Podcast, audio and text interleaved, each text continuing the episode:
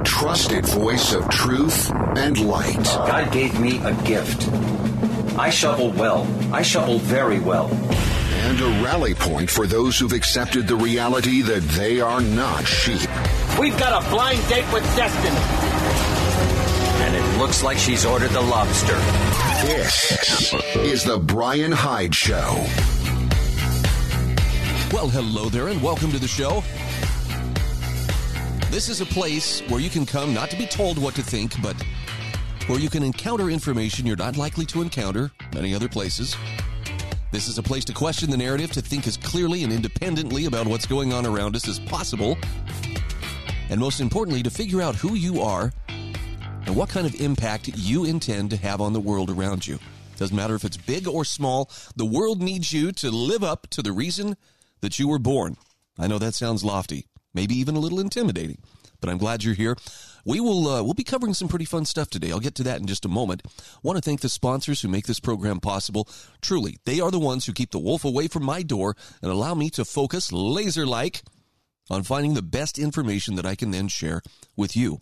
They include Dixie Chiropractic, HSL Ammo, Sewing and Quilting Center, Monticello College, also Life Saving Food, and the Heather Turner team at Patriot Home Mortgage.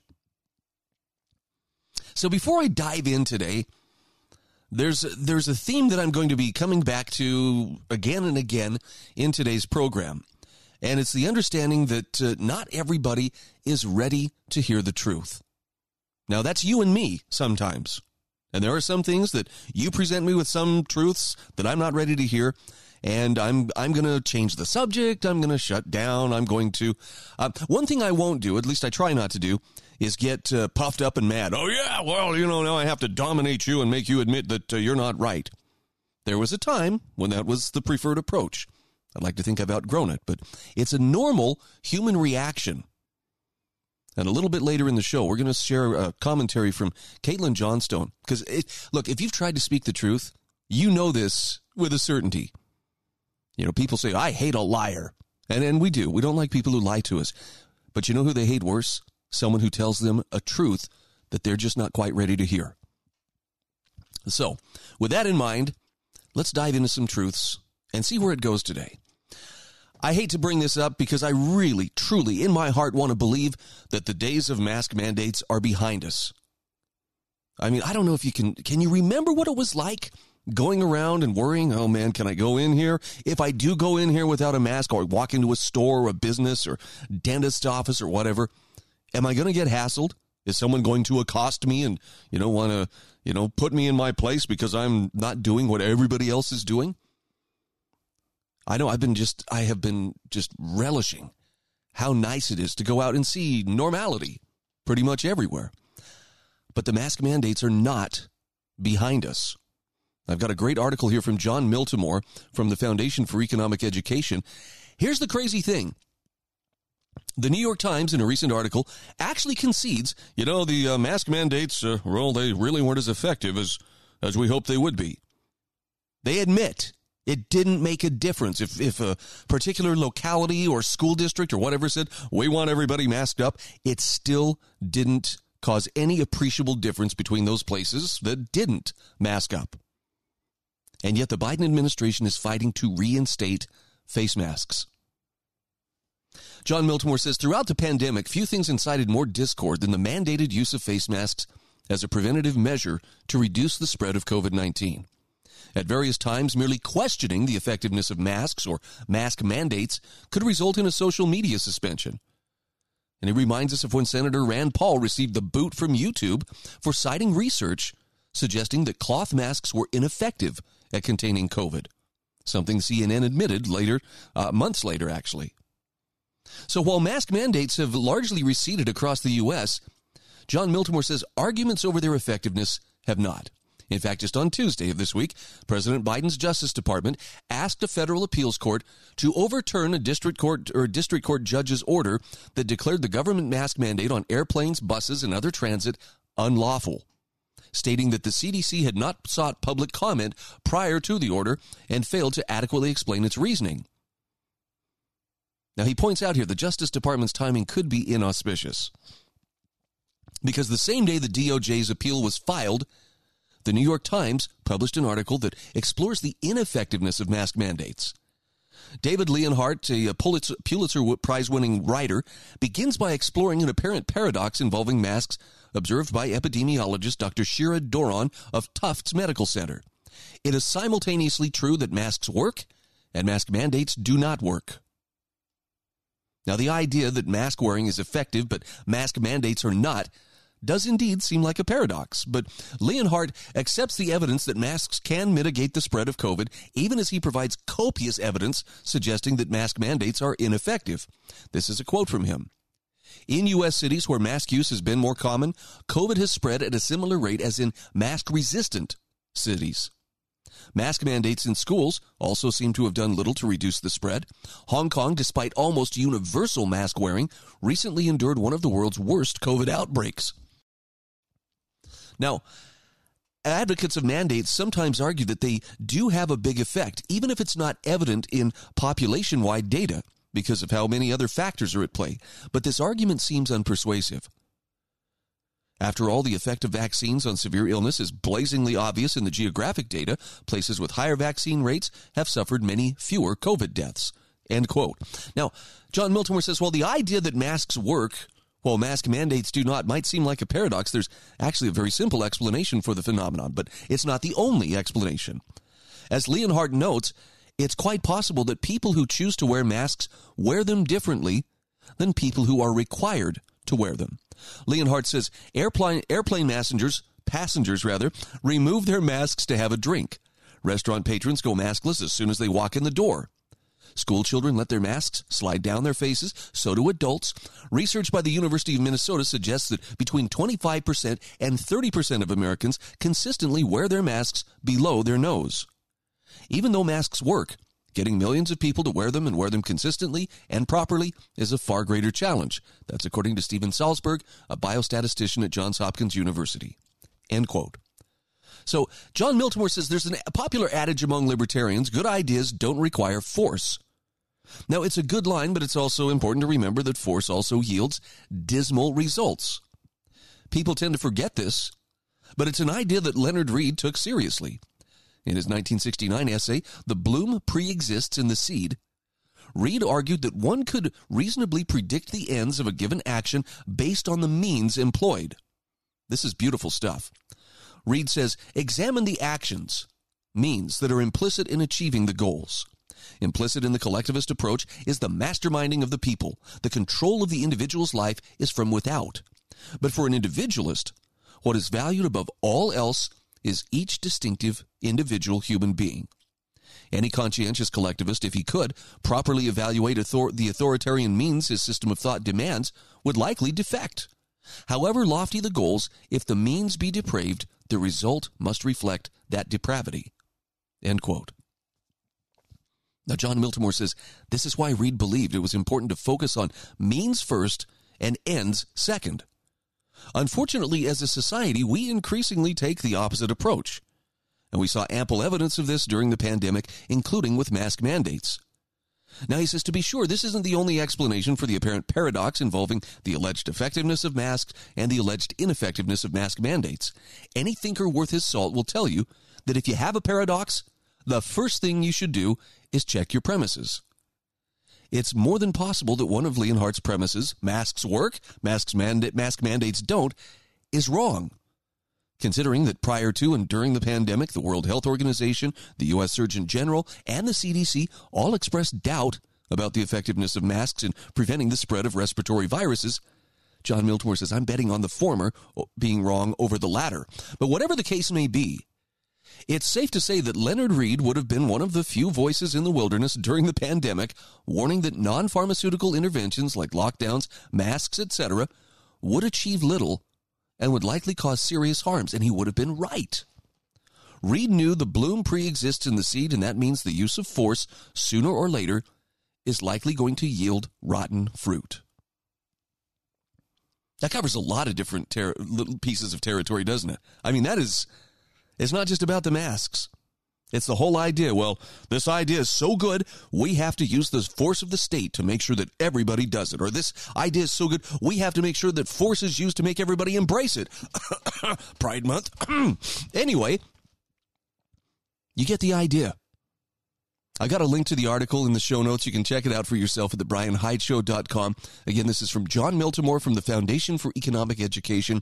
Well worth your time, especially if you have uh, if you have put masks firmly behind you. Most of us want to think that we have. I want to believe that we have, but it's very clear that there are still forces out there who live to bend us to their will. And masks are a very visible reminder of whether they're succeeding or not. In my opinion, that's the reason why they hang on to it. Because it's the one sure way they can know who's actually complying and who isn't. We'll take a quick break. We'll be back right after these messages.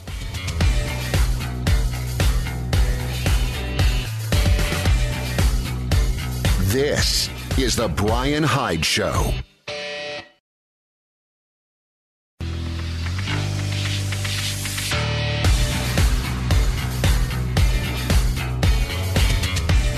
This is The Brian Hyde Show. Hey, welcome to the show. Welcome back to the show, I should say. And a special shout out here to the Heather Turner team at Patriot Home Mortgage in St. George, Utah.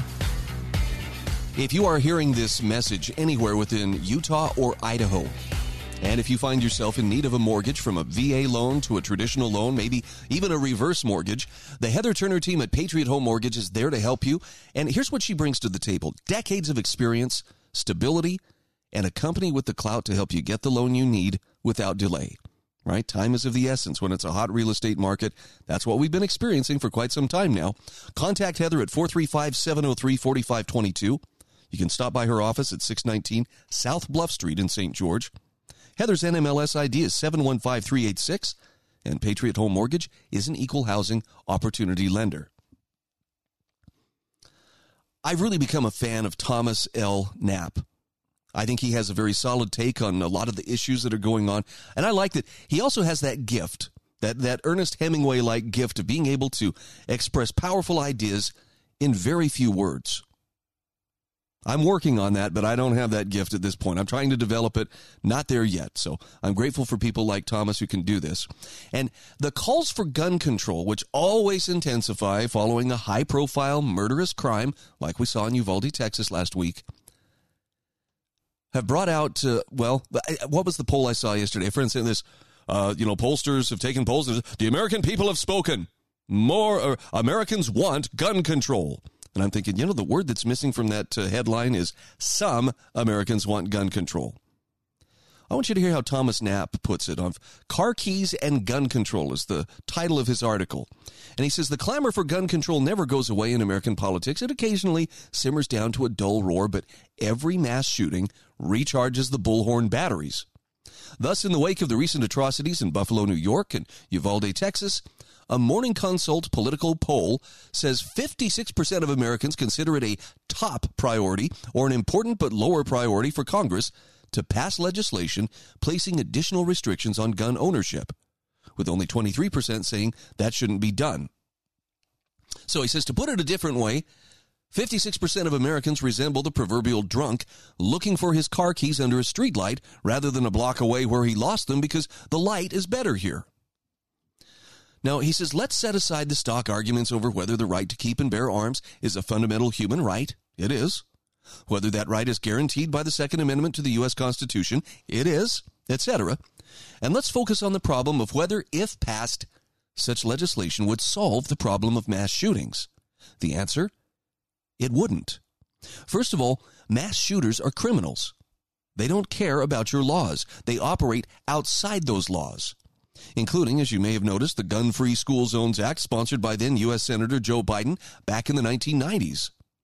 If they want guns, they'll get guns. If they decide to try to use those guns to kill innocents, they won't consult the statutes before acting.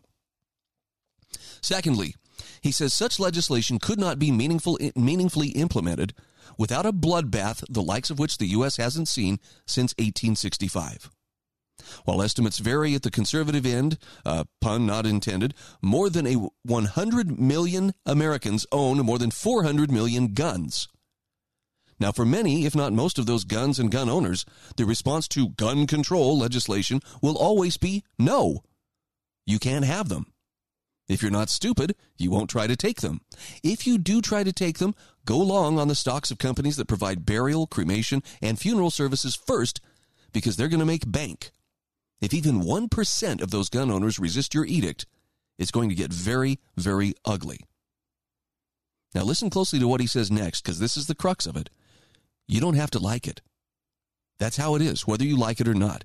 Even if you don't agree that the right to keep and bear arms is a fundamental right, even if you don't agree that the Second Amendment means what it says, even if you want it really, really, really badly. What's the solution to mass murder? He says, I don't know. I wish I did. But I do know to look for my car keys where I lost them instead of wherever the light happens to seem better.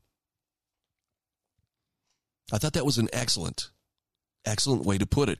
And and I think his message to those who, you know, want to push for this, well, this is what the people want. This is what they're this is what the American people are demanding at this time. You know, the David Hoggs of, of American society. We have spoken, you must do as we say. But the answer is no. And this is where I'm gonna I'm gonna make some people uncomfortable, but I'm gonna try to say this as as clearly and as rationally as possible people who insist, well, the government needs to make this happen, the Beto O'Rourke's who are like, well, even if we have to go and round them up, we have to take them away. That's what's got to happen.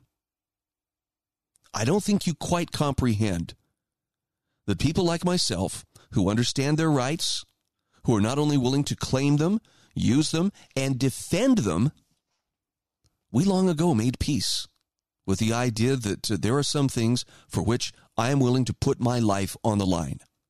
Now, the corollary to that, and this is the part that will make people uncomfortable, is that means anyone who tries to take that right from me is putting his or her life on the line as well. Or is that a threat? That's not a threat. That is the most fair and even handed and rational warning that I can give. Because I'm not the one out there wanting to instigate violence.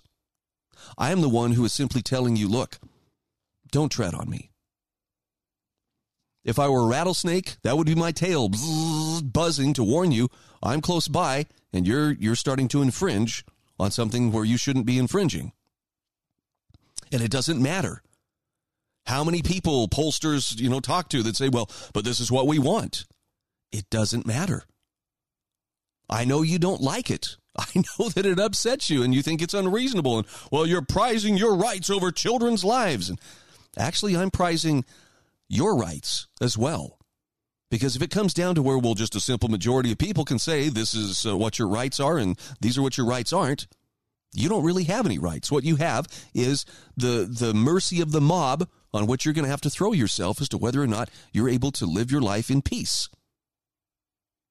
So by taking that stand, yes, I understand. It's for some people it's going to sound like that's so radical. Why would you think this? Why would you think that uh, you need guns to protect yourself from your government? Like I shared in yesterday's show, I'm not a historian, but I've studied enough of history that I clearly recognize the pattern behind mass murder by government. We call it genocide or democide. And how, first, in every single instance of democide that you'll find, let's just go back the last hundred years or so.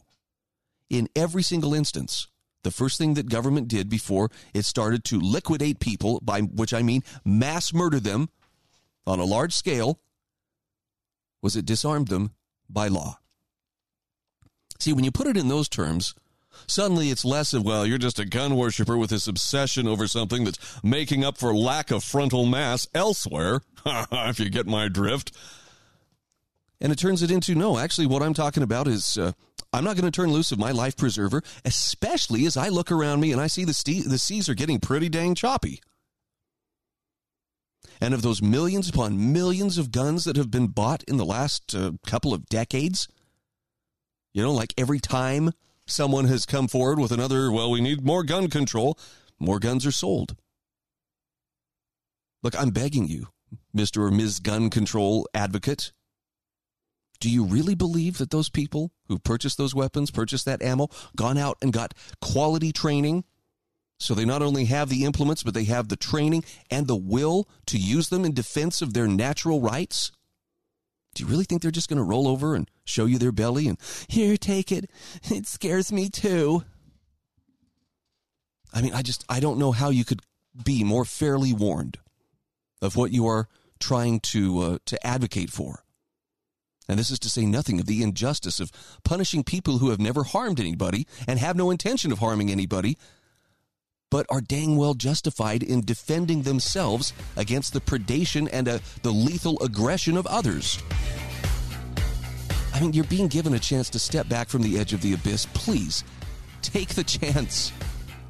Please take the opportunity that we are giving you to step back from something that is much bigger and uglier than you would ever want to consider.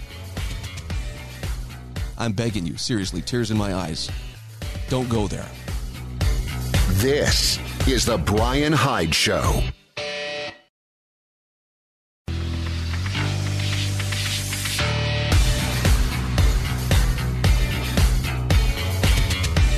This is The Brian Hyde Show. Hey, welcome back to the show. Want to give a quick shout out here to lifesavingfood.com. Click on the link I provide in my show notes. It will take you directly to their website. And you will have many choices as to uh, various ways and means by which you can, well, secure yourself and your future. Sometimes it's through food storage, sometimes it's through emergency preparedness. It might be through a way to simply recharge the batteries of the things you use most using solar power. Lots of great tools out there. The time to get them is before you find yourself in an emergency situation. So take advantage of it. Things are tough, but they aren't as tough as they might get. So do it now while there's not panic, while there's not heavy demand, while inventories are still high. Prices are as good as they're going to be for the foreseeable future. Sorry, but inflation is uh, is working its awful work among us. But don't delay. Don't put it off until too late. Better to be a little bit or even way too early than to be just a little bit too late.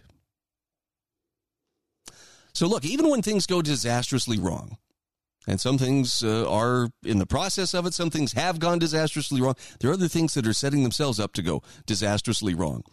We can always take comfort in the fact that, well, it's a temporary thing. Now, take for instance, you know, when, when there's a, a storm of some kind, you know, a tornado comes through, a hurricane or something like that it sucks. It's bad, you know, for the people whose property is damaged or who are displaced or whatever, but it's a temporary thing. And unfortunately, that really hasn't happened. That temporary thing where, okay, but it played out and then life went back to normal. We haven't seen that happen with the COVID response. I got a great article here from Megan Mansell. This is from the Brownstone Institute asking, when will our sense of security return? She says, when faced with incoming disasters, we undergo personal status checks to evaluate our risk with a uh, risk rather of making it through unscathed. And she uses the example if a tornado or hurricane hits, we hope for eventual relief by FEMA or the American Red Cross. And we, we figure that into uh, our hoarding of supplies, right? We know our suffering, even with great loss involved, is going to be temporary relieved by soggy cheese sandwiches and even the most basic of sustenance to mitigate our hunger, and rudimentary shelter to give respite and medical aid. But she says we are coming to expect disjointed, often contradictory responses from our national leadership as any remaining trust quickly wanes. Now I got to hit the pause button here for just a moment. What she's talking about here is is going to be something that I think a lot of people are going to have their eyes open to here in the very near future despite all the preening and all the politicking and the election stump speech making, you know, uh, politicians and the political machine really don't care about you. You may find a candidate here and there who does a better job of convincing you, no, no, no, I'm really on your side. But the machine itself, the machine which they seek to be a part of, it's not there to serve you. It's there to serve its own interests.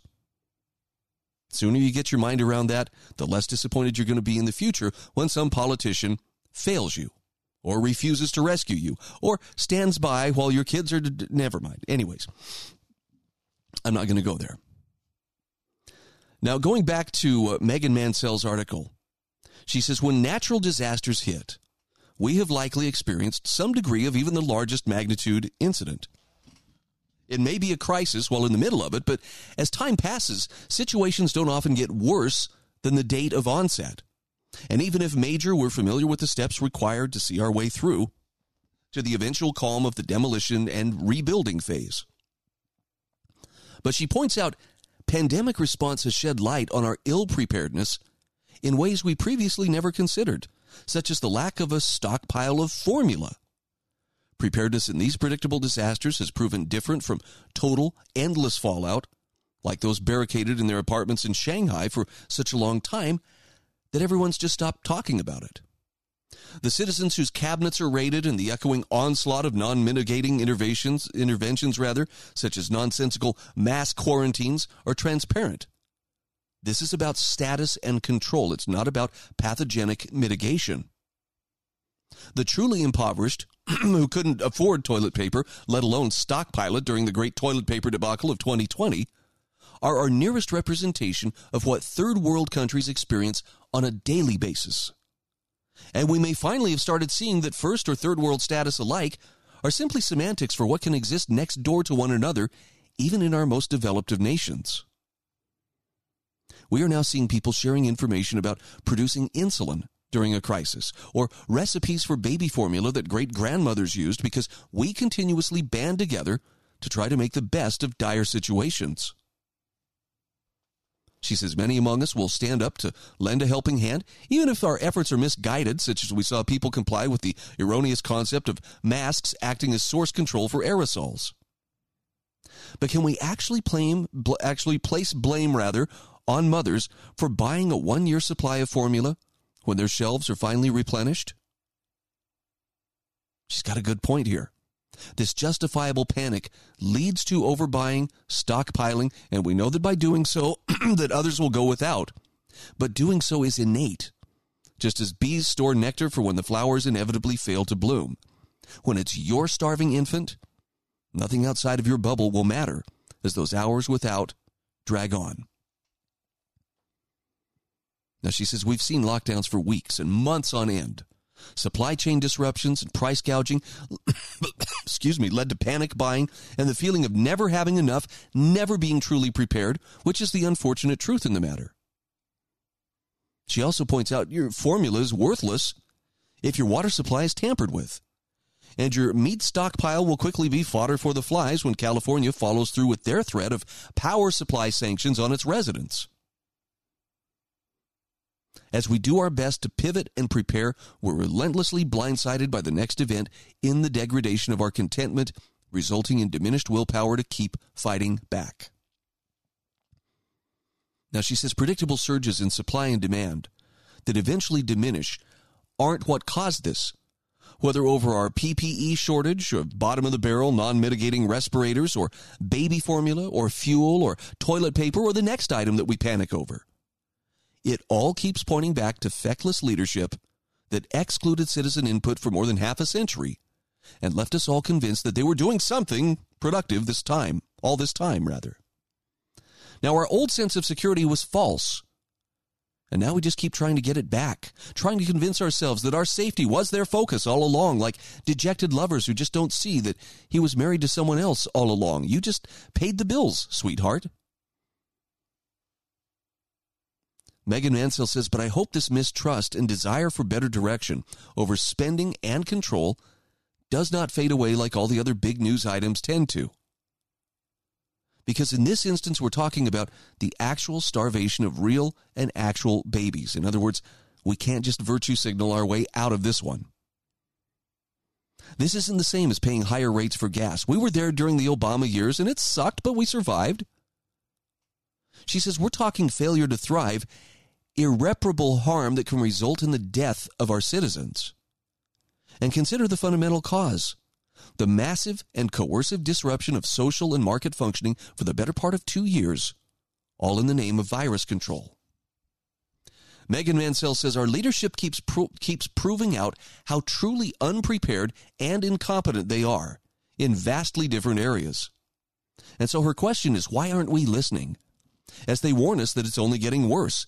Yet we continue to be so comfortably detached. The truth is that our leaders did this to us under the advice of intellectuals who thought they knew better than everyone else. Now we live with the shocking fallout. Now I don't know. Maybe maybe you think, well, she's you know she's sounding the alarm when it doesn't really need to be sounded, or maybe she's overstating this or overblowing the the magnitude of of whatever the challenge is that we face. I'll admit there's a part of me that wants to believe that too, but I don't think she's wrong.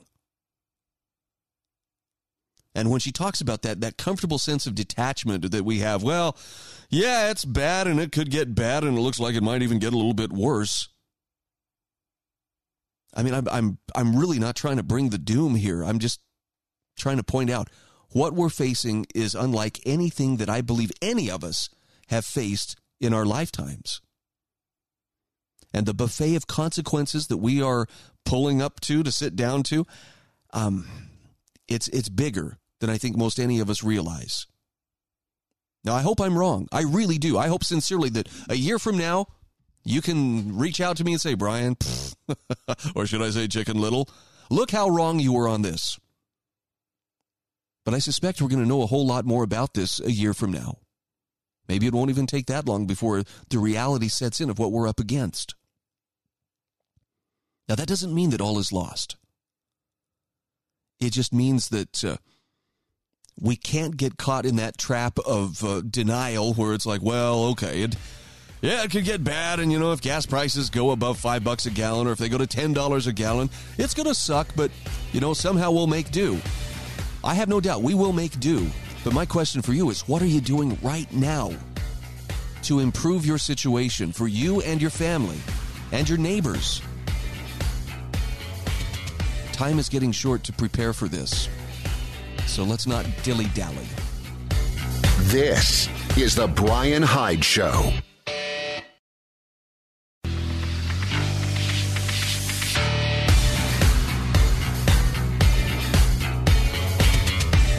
This is the Brian Hyde Show. All right, welcome back to the show. I want to give a shout out here to Dixie Chiropractic. That is Dr. Ward Wagner. And I would invite you to check out his website. I actually have a link in my show notes. You can go to dixiechiro.com, click on it. And if you are someone who suffers from neuropathy, you might want to check out their $99 Calmare treatment plus massage special that they're offering.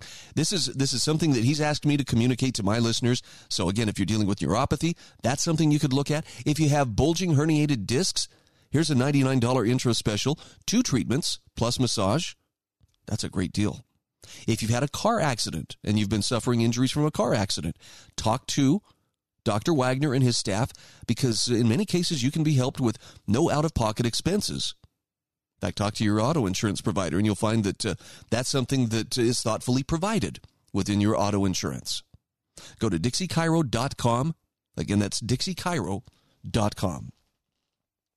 I know Memorial Day has come and gone, and uh, I, I, did get the chance to go out and put some flowers on my dad's grave and my grandparents' graves. And, um, you know, I, I'm not trying to, to make this sound like, oh, it was just this wonderful, morbid holiday. It was really rainy and windy and just kind of gloomy. But I see the cemetery so much differently than I used to. And it probably it's because as a kid, you know, we would go out there and I just basically sit there bored out of my skull while my parents talked to all the other family and friends and acquaintances they knew who were likewise out there, you know, putting flowers on the graves of loved ones. But I, fa- I found an article last week. In fact, last week I had the chance to interview the author of this article, Grace Bydalek, which reminds us that uh, cemeteries can teach us something about uh, the importance of religion. In fact, the, the, the subheadline on her article is For those willing to listen, the dead whisper of something that grows beyond this life.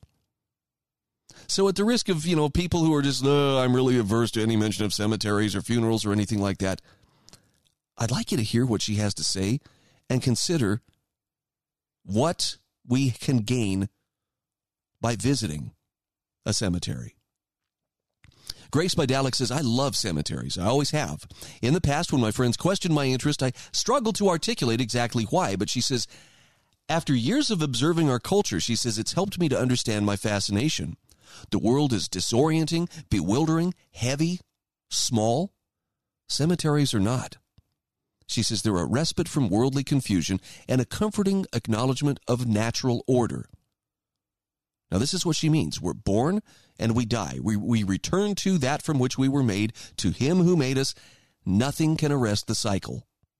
And the headstones also reveal a distilled list of things important to, to those who passed family, country. They reveal what roles imbued their lives with purpose beloved father, mother, sister, brother, husband, wife, soldier, friend. In a world of unnecessary superlatives, these were all that mattered. And in this way, the dead speak. Now, outside of the cemetery walls, she says young people balk at these titles. Culture is permeated with a simultaneous disdain for these designations and the hypocritical desire to define ourselves by anything else our sexual orientation, relationships, careers, education. We receive societal approval from parents and on social media for shirking roles driven by duty or morality. Things like sexual freedom without consequence, the ability to define yourself on your own terms, more educational opportunities than ever, fewer behavioral problems like drinking, school fights, sex, and smoking. Yeah, theoretically, young people should be the happiest they've ever been. Yet this couldn't be further from the truth. Grace Bydalek points out a slew of damning articles from the New York Times and the Atlantic document the cultural train, the cultural trend rather, noticeable to even a passing observer. American adolescence is changing for the worse. Teens are deeply depressed. In fact, according to the CDC, we're witnessing the highest level of teenage sadness ever recorded. From 2009 to 2021, American high schoolers who report feeling persistent feelings of sadness or hopelessness rose steeply from 26% to 44%. In 2018, suicide was the second leading cause of death among 10 to 24 year olds. Oof, that has not improved either with, uh, with the last couple of years. Now, Grace Bydalek asks, how could this be? Even our atmosphere of unconditional acceptance, which is lauded by the mainstream media, isn't making kids any happier, especially those who identify as LGBTQ. Nearly half of LGBTQ teens reported contemplating suicide during the pandemic, compared with 14% of heterosexual young people their age.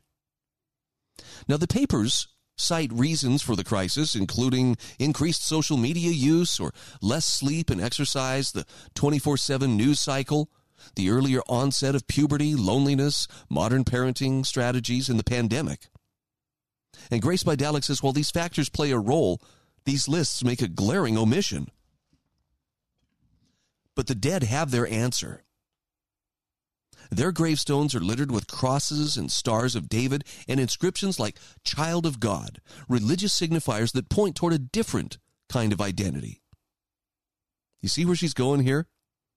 All the stuff that we put our attention on, all the stuff we think that matters, but you visit a graveyard and see what is put on people's headstones, and you will see it distilled down to what really mattered. What were the real defining virtues or defining titles of this person's life. I think that's a pretty powerful reminder. Now, she says as teen depression has gone up, church and synagogue attendance has gone down. According to a Gallup poll released in March of 2020, only 47% of U.S. citizens belonged to a house of worship, down more than 20 points from the turn of the century. The year 2020 was the first time that number dipped below 50% since Gallup began asking the question 80 years prior. Additionally, Gallup found membership correlates with age, with the oldest Americans much more likely to be members than young adults. And this drop off was particularly pronounced for millennials and Generation Z, who are 30% less likely to attend religious services than Americans born before 1946. For baby boomers and Generation X, these numbers are only 8 and 16 points, respectively. What does it cost us when we lose our religion? Well, Grace Bydalek is our health, according to researchers at the Mayo Clinic. Most studies have shown that religious involvement and spirituality are associated with better health outcomes, including greater longevity, coping skills, and quality of life, even during terminal illness, and less anxiety, depression, and suicide. Dr. Harold Koenig of Duke University concludes that though religion focuses on God or an external locus of control, religious people have a strong sense of internal control. As people pray and ask God for guidance, he said in an interview with Forbes, they feel a sense of control over their own situation, helping them cope with depression and anxiety. Now, she says religion also plays a major role in the formation of community and social cohesion. Those epitaphs, mother and sister, brother and son, father and friend, are based on the traditional Judeo Christian family structure and central to how one perceives the world and his role in it.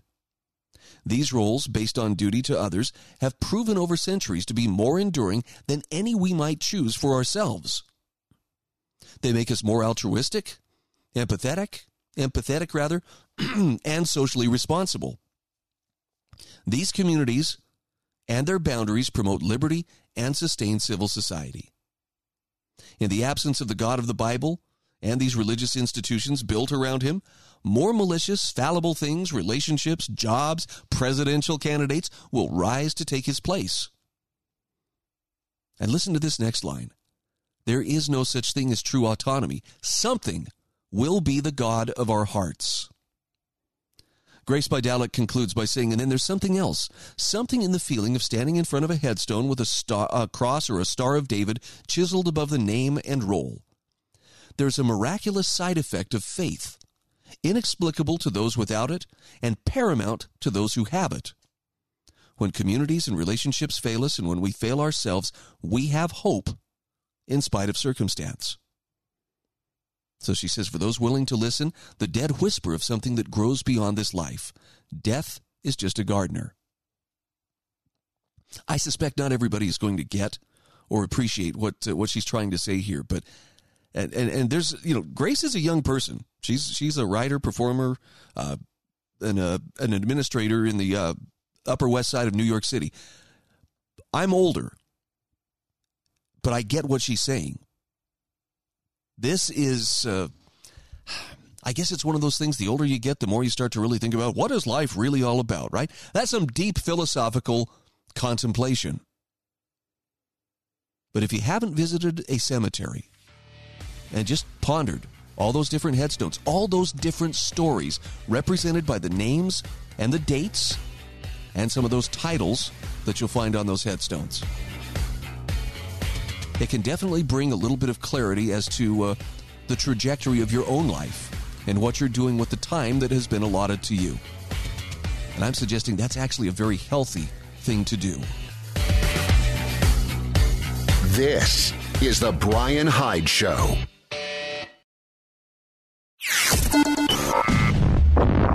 A trusted voice of truth and light. God gave me a gift. I shovel well. I shovel very well. And a rally point for those who've accepted the reality that they are not sheep. We've got a blind date with destiny. And it looks like she's ordered the lobster. This is the Brian Hyde Show. Well, hello there, and welcome to the show. Hey, I'm glad you could join me today. This is the place where people gather to revel in wrong think. Not so much because it's just, you know, the latest hip antisocial trend. Hey, yeah, we're all fashionable. It's more a matter of survival. Like, seriously, if you want to stay tethered to reality, you have got to be capable of questioning the narrative. So I appreciate you showing up. I'll try to make it worth your while. I've got some great stuff to share today. In fact, I want to dive right into the topic of why is it people get so angry when they confront a truth that they're not quite ready to acknowledge. Now, you probably have experienced this. If you have ever questioned the narrative, even in a mild way, even if you're just like, well, I'm not too sure about that. And whatever that narrative may be, you know, vaccinations are saving lives and preventing COVID from spreading. Yeah, I'm not too sure about that. People will not just, well, who do you think you are? They'll flip out on you. And so you have to have fairly thick skin if you're going to be a truth seeker, if you're going to be a truth speaker. You got to learn to not take it personal because people will get really upset. And it's tempting to just dismiss it. Well, of course they get upset. They're stupid and they're evil and I'm not, you know. Really, you can't do that. Okay, you got to remember these are God's children too. These are people you they're human beings just like you and me. We're all at some place in that journey out of the swamp of disinformation. And so you got to be patient. I've got a great article here from Caitlin Johnstone. It's titled People Who Defend Empire Narratives Are Really Just Defending Their Worldview from Destruction. So specifically, she's going to talk about, you know, when you question the, the U.S. State Department or government officials or whatever the, the geopolitical narrative of the U.S. government happens to be. Yeah, you're going to catch a lot of flack. And she does. She's constantly accused of being, you know, one of Putin's puppets, you know, out there disseminating disinformation on behalf of Mother Russia. Nonetheless, she's right about this. And it can be applied to so many different issues. Caitlin Johnstone says if you've publicly challenged the official narratives of the Western political or media class about any major issue, you probably noticed that people can get pretty upset about it. Like, actually upset. Not mildly annoyed, like you might get at someone who is saying something that is obviously false and stupid, but burning hot emotional, like you'd get if you heard someone insulting your loved one, or like someone insulting you personally. And she says that's the most surprising thing when you first start speaking about this stuff. Not that people don't believe you or don't agree with you. That's to be expected when every screen in their lives is telling them one thing and you're telling them something else. But that people actually get deeply emotionally invested in it. And she says that's your first clue that there's something else going on beneath the surface apart from what you're being presented with. You're not just arguing about Ukraine or China or Syria or whatever you're touching on a psychological third rail that's being ferociously protected. Now, she says many of the people you run into online or in person who defend imperial narratives from your criticisms aren't doing so because they believe the U.S. centralized empire is awesome and great. They're doing so because it's much more comfortable than confronting the possibility that their entire worldview is made of lies. Now, I want to hit pause here for just a second. We've all been in the situation where we've been confronted with information or truth. Can I say that word? Is that that's an offensive word apparently to some people? Oh, wow, that's a rude and condescending word. Truth. Who do you think you are to say that there's such a thing as truth? But we've all encountered truths that we realized at some point, oh my gosh, that really is the truth. And it forced us to reevaluate things that we previously had held to be the truth and it was only in light of that additional knowledge, that additional light, that we were able to realize, ah, there was there's something I was missing here. So this is part of life. And it is uncomfortable. And I think it's a measure of your maturity as a human being whether or not you are capable of encountering truth that is uncomfortable without getting upset and without uh, you know getting defensive and having to puff up and do the you know the imitation of a gorilla to dominate other people and prevent them from you know from invading your moral or your mental universe rather now caitlin johnstone in her article says there's a great comic by the oatmeal I don't know if you've seen this cartoon, but it's wonderful stuff, which explains the psychological defense mechanisms humans have in place to protect their worldview from information that could destabilize it. Because our tendency to select for cognitive ease over cognitive challenge in order to conserve mental energy, she says we tend to be heavily biased against consciously helping new worldview disrupting information get past those psychological defense mechanisms. And it doesn't get more worldview disrupting than questioning mainstream consensus reality. Because on the other side of that investigation is the realization that pretty much everything you've been trained to believe about your society, your nation, your government, and your world is a lie. This is often what people are really pushing back against when they get upset at someone who's being critical of official empire narratives. It's not actually super important to them that everybody believe the correct things about their government or someone else's government, but it's super important to them that the world as they know it not come to a crashing halt because that's what it is as far as their experience and perception is concerned. A lucid seeing that their worldview is based on lies would feel like the end of their world because in their experience it would be the end of the world they know. Now, again, I'm going to step back for a minute from her commentary. Does that not make you have just a little bit more compassion for them? And again, I say this from the understanding I've been there. I've recognized it in my own life. And I recognize the times when I reacted negatively because someone pointed out something that was going to bring my understanding to that point to a crashing halt.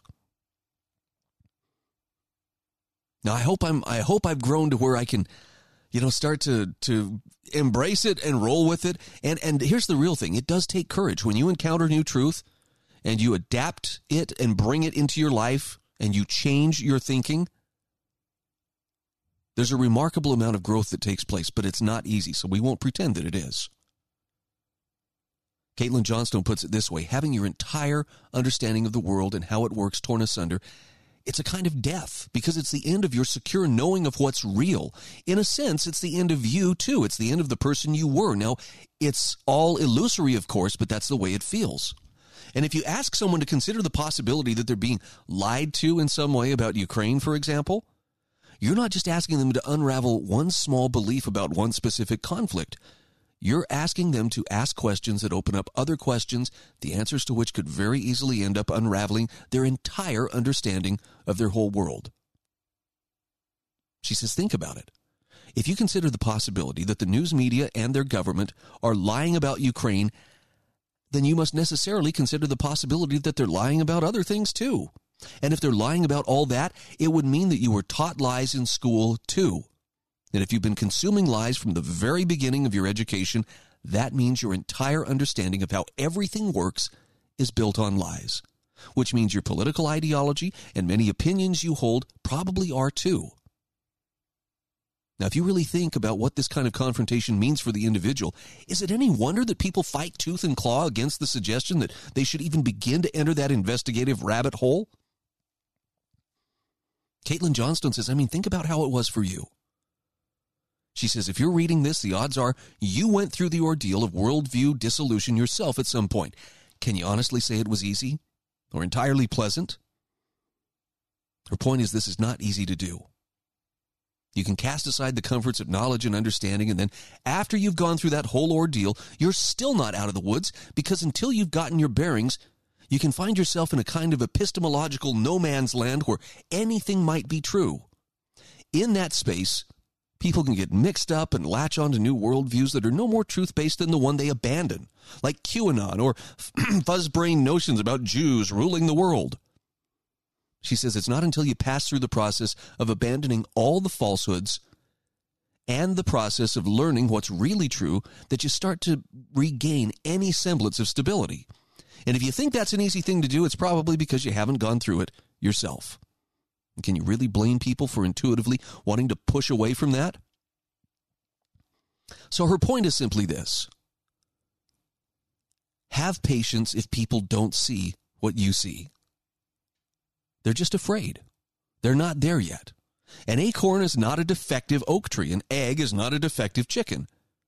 We're all waking up together, and some of us have had to be the first to lead the charge out of the darkness and into the light. This is just what it looks like as life on this planet moves towards increased levels of complexity and consciousness. I agree with her on this. And I think you not only need to be gentle with the people around you who are starting to open their eyes, but you need to be gentle with yourself too. Right? Don't beat yourself up. How could I be so stupid? How could I have been such a dupe to believe the things that I once believed? Just accept this is part of life. This is the learning process. And bumping into the limits of your mental universe is always uncomfortable. So treat other people the way you would want to be treated. Plant the seed, speak the truth with love, walk away, let it germinate, let them come to the truth on their own terms. This is The Brian Hyde Show.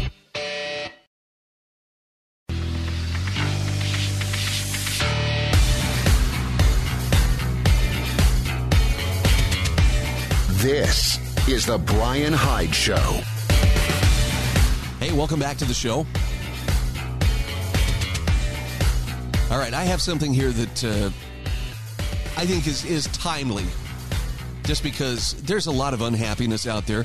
And, and I want you to know, despite all the, the heavy stuff I may be talking about on a given day, my goal is never to leave you feeling like, oh boy, we're, we're doomed we're all doomed. The horsemen of the apocalypse are all riding through the streets, just, you know, having their way with us. This is so bad.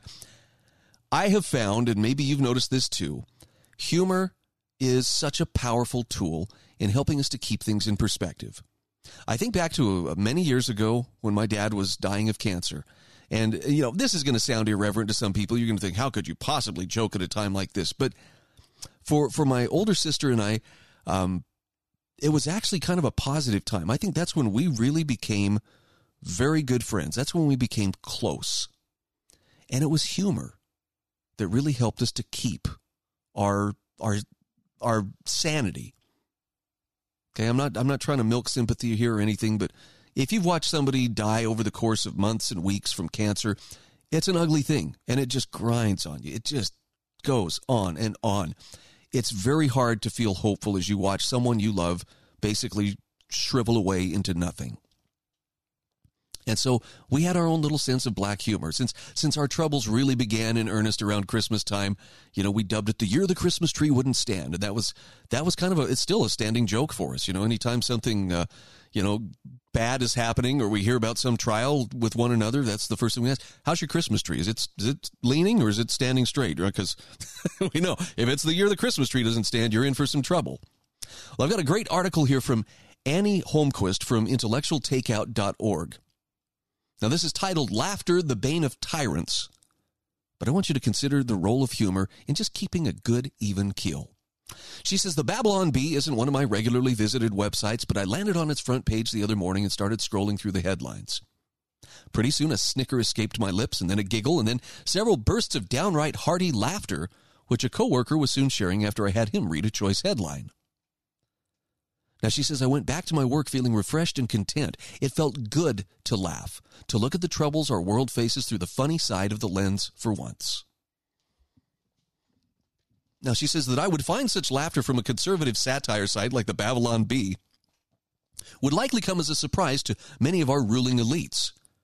For the past couple of decades, popular opinion has placed good political humor solely in the hands on those on the left side of the political spectrum. Professors Matt Sienkiewicz and Nick Marx told Politico in a recent interview. Resting on their laurels, however, isn't doing liberal humorists any good. In fact, conservatives now appear to have the humor market cornered, partly due to the fact that their liberal counterparts are no longer funny.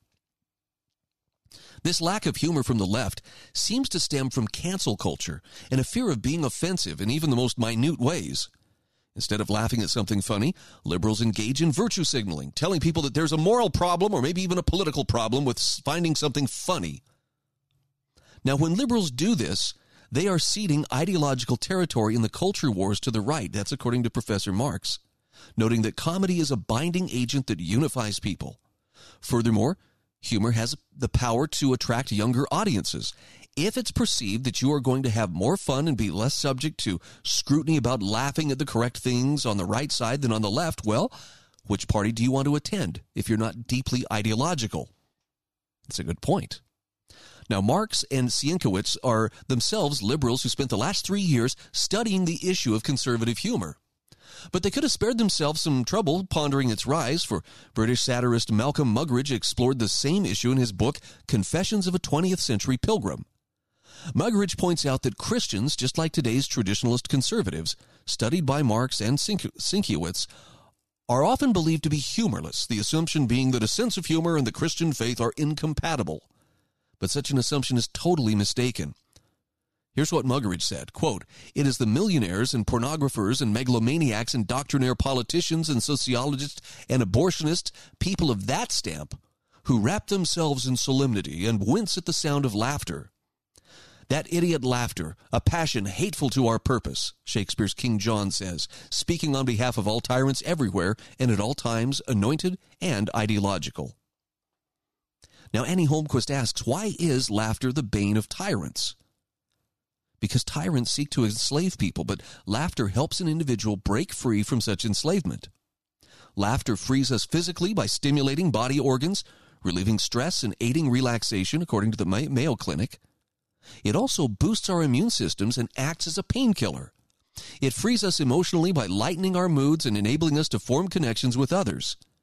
And it is through such community that we gain further freedom by the realization that we're not alone in our ideas and practices. And in a sense, It also frees us mentally, for it allows us to get into the minds of the ruling elites, for as Muggeridge wrote in a different essay, when the governed laugh, the governors cannot have but an, cannot but have an uneasy feeling that they may well be laughing at them. So do you believe in freedom and want to spread it around? Then laugh. Look for the funny side of even the most mundane things in life. And don't just keep the humor to yourself either. Share the funny parts of your day with your family. Pass along a relevant and amusing theme, meme rather on social media. Laugh at a coworker's joke. Who knows? The joy you spread may be just the thing to cut through the gloom that tyrants use to keep us enslaved. I think this is such good advice. And and I'll grant you the gravity of some of the stuff that's shaping up around us, it's heavy. There's times where I'm just like, uh, I just need a break. And I'm so grateful for websites like the Babylon Bee and and commentators like JP Sears who can sit there and make fun and do it in a fun way. And here's the best part of all. That kind of satire is very very difficult to attack because humor is one of those few ways that you can speak truths that uh, still uh, well basically if you approach them directly people would think it's an attack it's funny. The other day I mentioned, you know, uh, Ricky Gervais is is under a lot of uh, condemnation right now from the LGBT community because of his humor. And yet, he's not attacking them. He's very supportive of trans rights and so forth. He really is, you know, on their side. But he's calling out the cancel culture because the cancel culture's turning its eyes on him because he dares to laugh and to find humor in something that they insist everybody take oh so seriously. I watched his stand-up special the other night, and you know, I, I got to tell it's there's some there's some pretty vulgar humor. I would not uh, I would not recommend it for people who are uh, particularly uh, morally upright, or I would not recommend it with kids in the room. But his take on cancel culture and his take on being able just to speak the truth was so on target.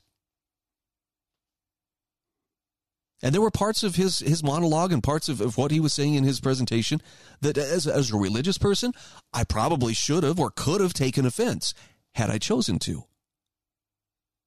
I chose not to.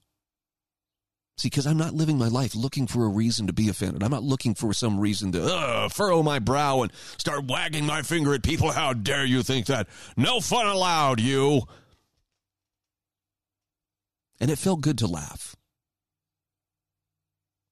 Now, some people would say, well, that's just you exercising your privilege there. you don't have to find this stuff serious because you're just a white heterosexual male and so forth. Get off your high horse. Seriously. If you can't find some humor in life and, and the fact that, look, amidst the tragedy, and life is going to have tragedy of some way, shape, or form, it's going to be there, you're leading a pretty miserable existence. Stop trying to drag everybody else down. See if you can find some humor. By the way, I I don't recommend you know uh, you know go become a police officer, go uh, ride on an EMT crew.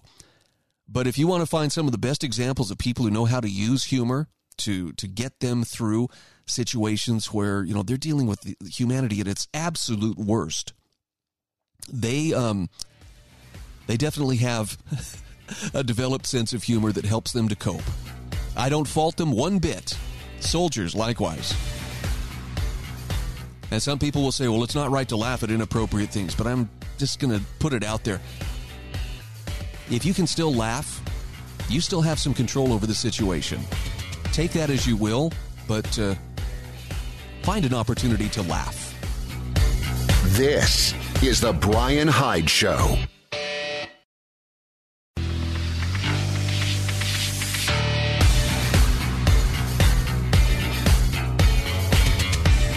This is The Brian Hyde Show. And we are back. Thanks to sewingandquiltingcenter.com for being one of the sponsors of my show. This is a family owned business that's been in operation since 1984, right there on Bluff Street in St. George, Utah. Now, they serve more than just the St. George, Utah area. I mean, if you're anywhere within a couple hundred miles, of Sewing and Quilting Center. It would be worth your time to get in the car, drive there, and see what they have to offer from entry level sewing machines up to the very high end, top of the line, long arm quilting machines. They not only sell the machines, they service them. Even if you didn't buy your machine from them, they can fix whatever sewing machine or quilting machine you have. And the best part is they will train you. They'll teach you how to use the machine you have. They offer free classes. They have all the supplies. This is about as close to a one-stop shop as you're going to find. Sewingandquiltingcenter.com. Check them out.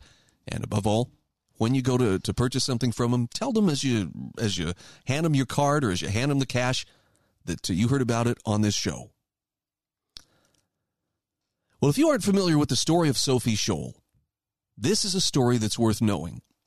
Jacob Hornberger has uh, has done a lot to recount the story of the White Rose Society and Sophie Scholl, and I have an essay that I'm including in today's show notes about whether the White Rose was right or wrong on patriotism. He says one of the most dramatic movie scenes I've ever watched is the courtroom segment in Sophie Scholl, The Final Days. This is a 2005 German movie with English subtitles that he says I cannot recommend too highly. The movie revolves around Hans and Sophie Scholl, a brother and sister who were two of the principal members of a German organization called the White Rose. Now, he says, I first wrote about the White Rose in 1996 in an article entitled The White Rose, A Lesson in Dissent, which was later published in an anthology on the Holocaust for high school students. The White Rose is one of the most remarkable stories of courage I have ever encountered. The fact that the organization was composed primarily of college students makes it even more amazing. In fact, he says, one summer I took my bicycle to Germany where I cycled around Munich. My first stop was the University of Munich where the White Rose students were attending. A courtyard at that university is composed of brick inlays that have excerpts from the pamphlets that the students were secretly, surreptitiously, and anonymously distributing to the people of Germany. Why the secrecy and anonymity? Well, two reasons. First, this was 1943, the height of World War II when German troops were fighting on two fronts the Western Front against the British and Americans, and the Eastern Front against the Soviet Communists, America's wartime partner and ally who would, after the war, be converted to America's and West Germany's enemy. Second, the pamphlets exhorted the German people to oppose their government and its war machine, and even called on them to sabotage armament plants and war industries. Now, that was a dangerous thing to do something that Hitler and his national security establishment would not look kindly upon, especially since the nation was at war and massive numbers of German troops were dying or getting injured or captured on the battlefield every day. Not to mention the German civilians who were suffering under continuous Allied bombing raids.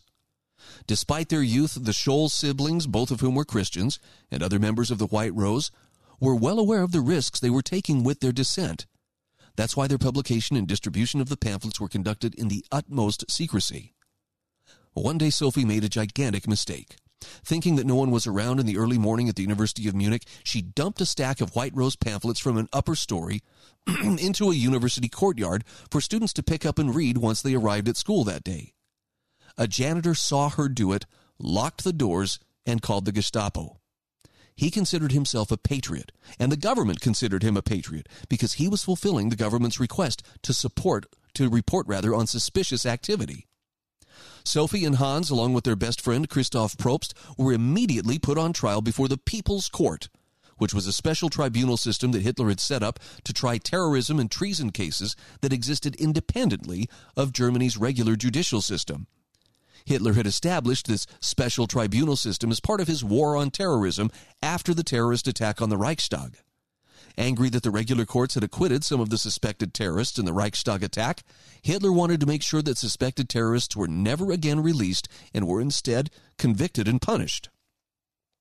The presiding judge for the White Rose Tribunal was Roland Freisler, who was the overall head of the People's Court.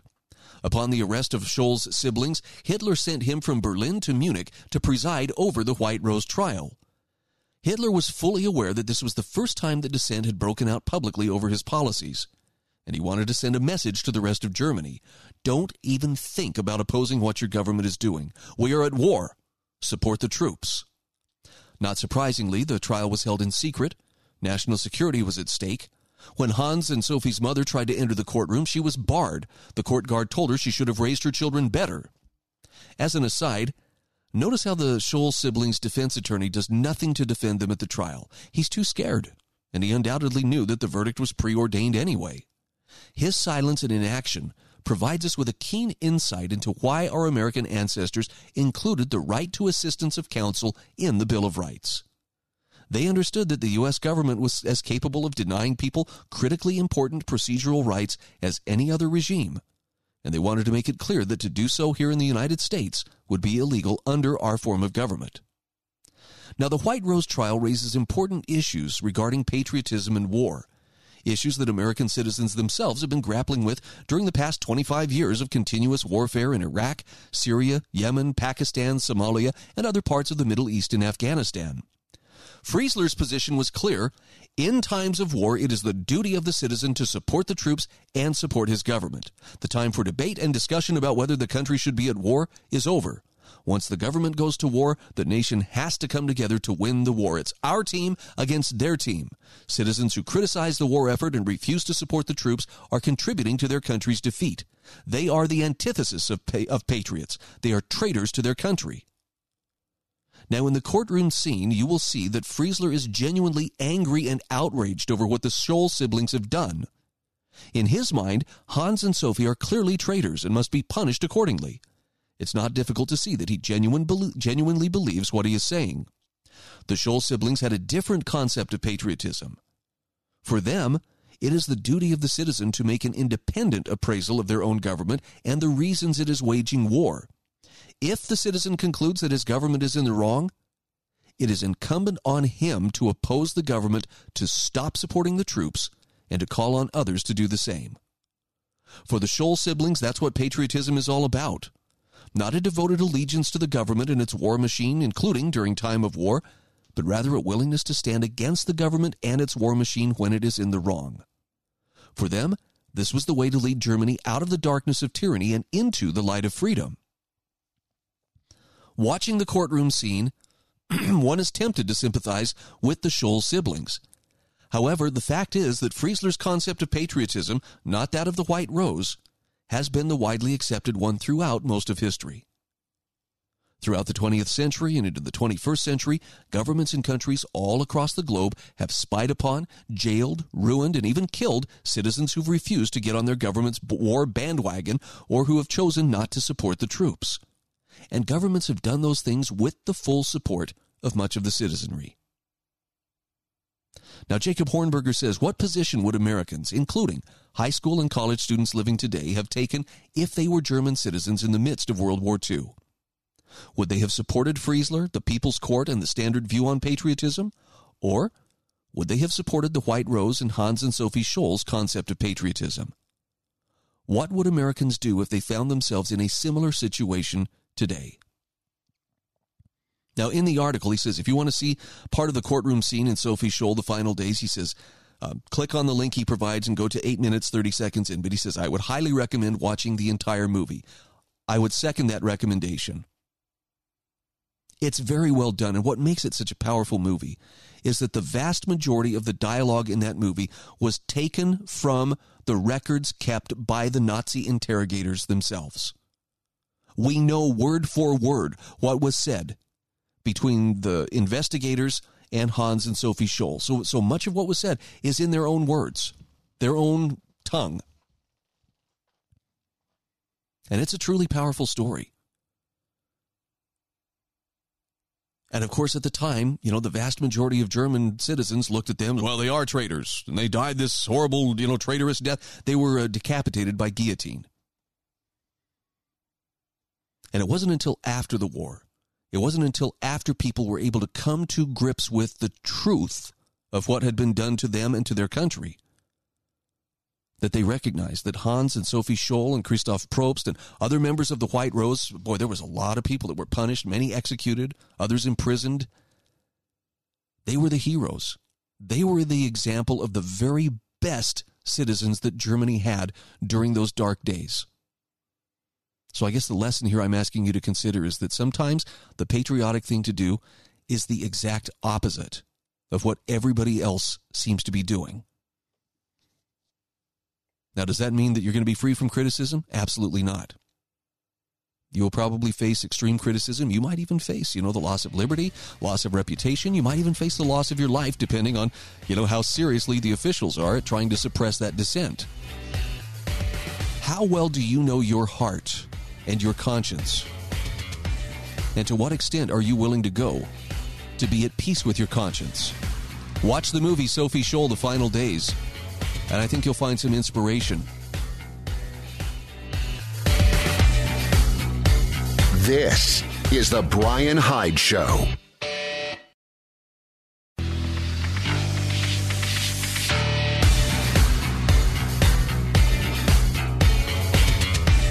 This is The Brian Hyde Show.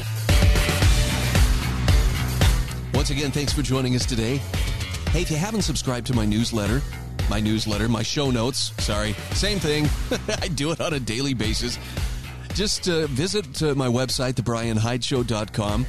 Click on the show notes down at the bottom of the page. You'll see a subscribe button. Give me your email, and I will hang on to it. I won't share it or sell it to anybody, but I will drop a copy of the show notes in your inbox each day that I do the program. I want to give a shout out here to hslammo.com. And I hope that if you are in the market for some ammunition, high quality, new or remanufactured ammo, just click on the link I provide for hslammo.com. Take a look at what they have. I think you'll find their prices are fair, their quality is there, and uh, and ammo is always a good thing to have.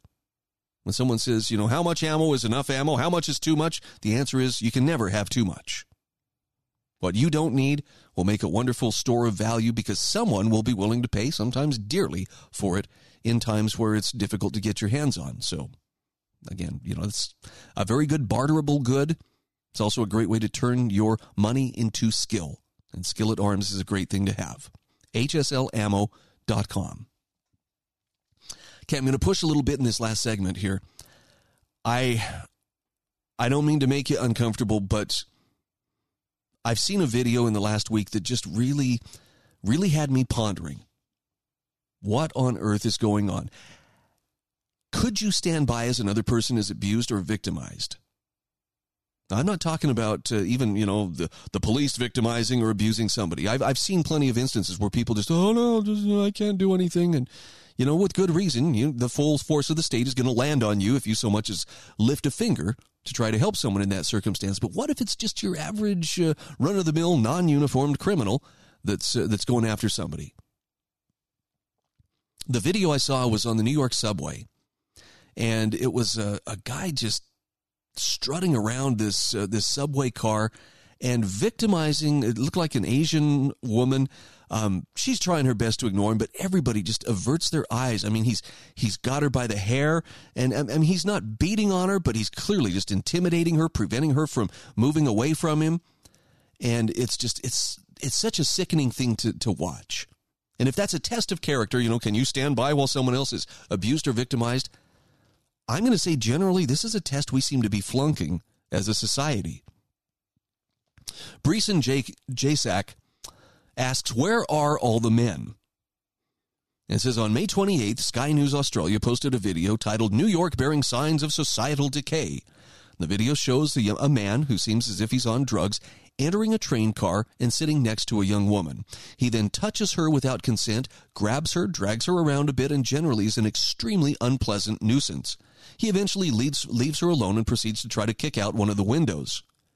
During the video, the young woman is seen looking at other passengers with obvious worry in her eyes, begging somebody to please help me. Nobody tries to help her. And the news anchor for this story asks the question where are the men? Well, the author here says if I had to guess, they were standing in their place, checking their male privilege, toning down the toxic masculinity, and coping with how their time's up. Perhaps the men wanted a demonstration of how women are actually the stronger sex. Perhaps the threat level just didn't seem that high to them. New York, of course, has a duty to retreat after all. Besides, New York has been in the habit of arresting those who defend themselves. But here's the thing most likely the men who were on that train did not know or did not care about this woman, rather. They didn't know her, they weren't likely ever to get to know her. How could it be worth it for them to possibly be killed or maimed? Because you don't know if this guy was armed, if he had a knife or something, for the sake of someone who may as well not exist to them. Then again, let's give these men the benefit of the doubt. Maybe they did want to help this woman. Watching the video, you might notice something about the aggressor. He's black. My guess is that none of the men watching wanted to become the next George Zimmerman. We all saw the emotional toll Kyle Rittenhouse suffered for defending himself. Yes, the media vilified him for having an emotional testimony. But the anchor refers to the men on the train as cowards. But the author says, I think that might be a bit unfair. Quite simply, Western society does not trust people who defend themselves or others. In 2016, a 17 year old Danish girl was arrested for defending herself with pepper spray from a would be rapist. In 2020, a Virginia store clerk was arrested for defending his store from robbers. Even an elderly UK pensioner was arrested for stabbing a burglar to death. It's entirely possible that those men had such cases in mind. Now, in the armed self defense community, there's a common phrase better to be judged by 12 than carried by 6. And in most cases, this is true. It is better to be alive to face trial than to be dead. But is it better to be condemned by society than to let a crime happen to another person? How difficult is it to imagine anyone who may have intervened being decried as racist? And that's really the crux of it. If you lifted a finger to help this young woman, guaranteed there'd be people, ah, that's just a racist thing. You just attacked him because he was black. Breezen Jasak says, uh, I can see the headlines maligning any actions being taken as racially motivated or entirely aggressive. Let's not forget about the videos posted without context of the Covington kids or how a police officer named Darren Wilson was believed to have maliciously killed an unarmed teenager. That would be Michael Brown back in uh, Ferguson, Missouri. Perhaps the media would issue corrections for the mistakes made in the reports, but no doubt the names, faces, and workplaces of those involved would have already been exposed. So yeah, they are at risk. Now, this news anchor was definitely right about one thing society is declining. The signs are legion and everywhere, but it's not necessary to get into that here. He says, I just want to make the case that cowardice may not have been the only reason that no men acted that day, especially considering the society that fostered these men. Now, look, I'm not suggesting that uh, this is time for everybody to get their Bernie Goetz on. You know, remember Bernie? He was the guy back in the 1980s when, when there was a lot of crime in New York, particularly on the subways. He was accosted by a group of uh, five, uh, I, I, I'll call them youth, but I really mean to say thugs. They, they were there to intimidate and rob people, and they approached him with a screwdriver. The intent being, hey, you have some money for us, meaning give us the money or we're going to stab you with it. Well, Bernie Goetz pulled a 38 revolver out of his pocket and he shot all of those assailants. I think there were four of them. Now, it's very possible he may have taken it too far because one of them was laying there on the floor screaming, and, and Bernie says, You know, you don't look so bad. And he shot him again. But there was such a mixed reaction from the public. Number one, because New Yorkers were just damn sick and tired of being victimized by out of control criminals on their subways. But on the other hand, the official response, oh, we can't have this kind of vigilante behavior. And, you know, they eventually, uh, I think they, they put him on trial and he was convicted, I don't know of what. It was a fairly mild sentence, but my point is most people, when hearing about Bernie Goetz, tended to agree with him. And frankly, had I been on the jury, I would have probably voted to acquit him for any charges of, you know, attempted murder or anything like that. I think he actually did what a reasonable person would do when confronted by a numerically superior group of people intent on doing harm and armed with a screwdriver as a means of carrying out that threat. Now, of course, New York does not allow people to carry a gun for armed self defense. And I believe it's still that way to this day. You know, getting a permit to carry in New York City, pff, nearly impossible. And at the risk of sounding like, you know, I'm, I'm just trying to promote uh, vigilantism, I'm going to suggest, though, that if you live in an area where it's it's appropriate and where legally you're not in any kind of jeopardy to carry a firearm with you, you should do so. Not because I have this Rambo fantasy that we're all going to ride to the rescue and, it'll save the fair maiden in distress, but you just don't know when a situation like this is going to unfold. And frankly, pulling a gun may not be the best way to do it. Sometimes all it takes is someone speaking up and just saying, knock it off and that'll give courage to other people. But somebody's got to find the courage to act. And it's it's disturbing to see that video. And you can just see people. I mean, the, the look of desperation on the woman's face in the subway as this guy is, is pulling her around by her hair and, and, and touching her and kind of um, just he, he's, he's keeping her trapped to where she can't get away from him. You can see her looking around. Please, somebody step up and help me. And you can see everybody on that train just averting their eyes or changing seats and just uh, it's not my business. I don't I don't see it. It doesn't exist. I'm not saying violence is the only answer, but if even one person had spoken up, yes, Mr. Thug might have turned his attention on them. And it's very likely that based on his behavior, probably would have turned into some kind of violence. But would it still be the wrong thing to do? See, I can't answer that for you. I think I know what I would do in such a situation. And I'm not a brave guy and I'm not a heroic guy. But I don't think my conscience would let me sit there and watch somebody else be abused with impunity. That's a risk I'm willing to take. And if I got to take my lumps and maybe end up in the emergency room or worse, I'd rather do that than sit by and just watch it happen. This is the Brian Hyde Show.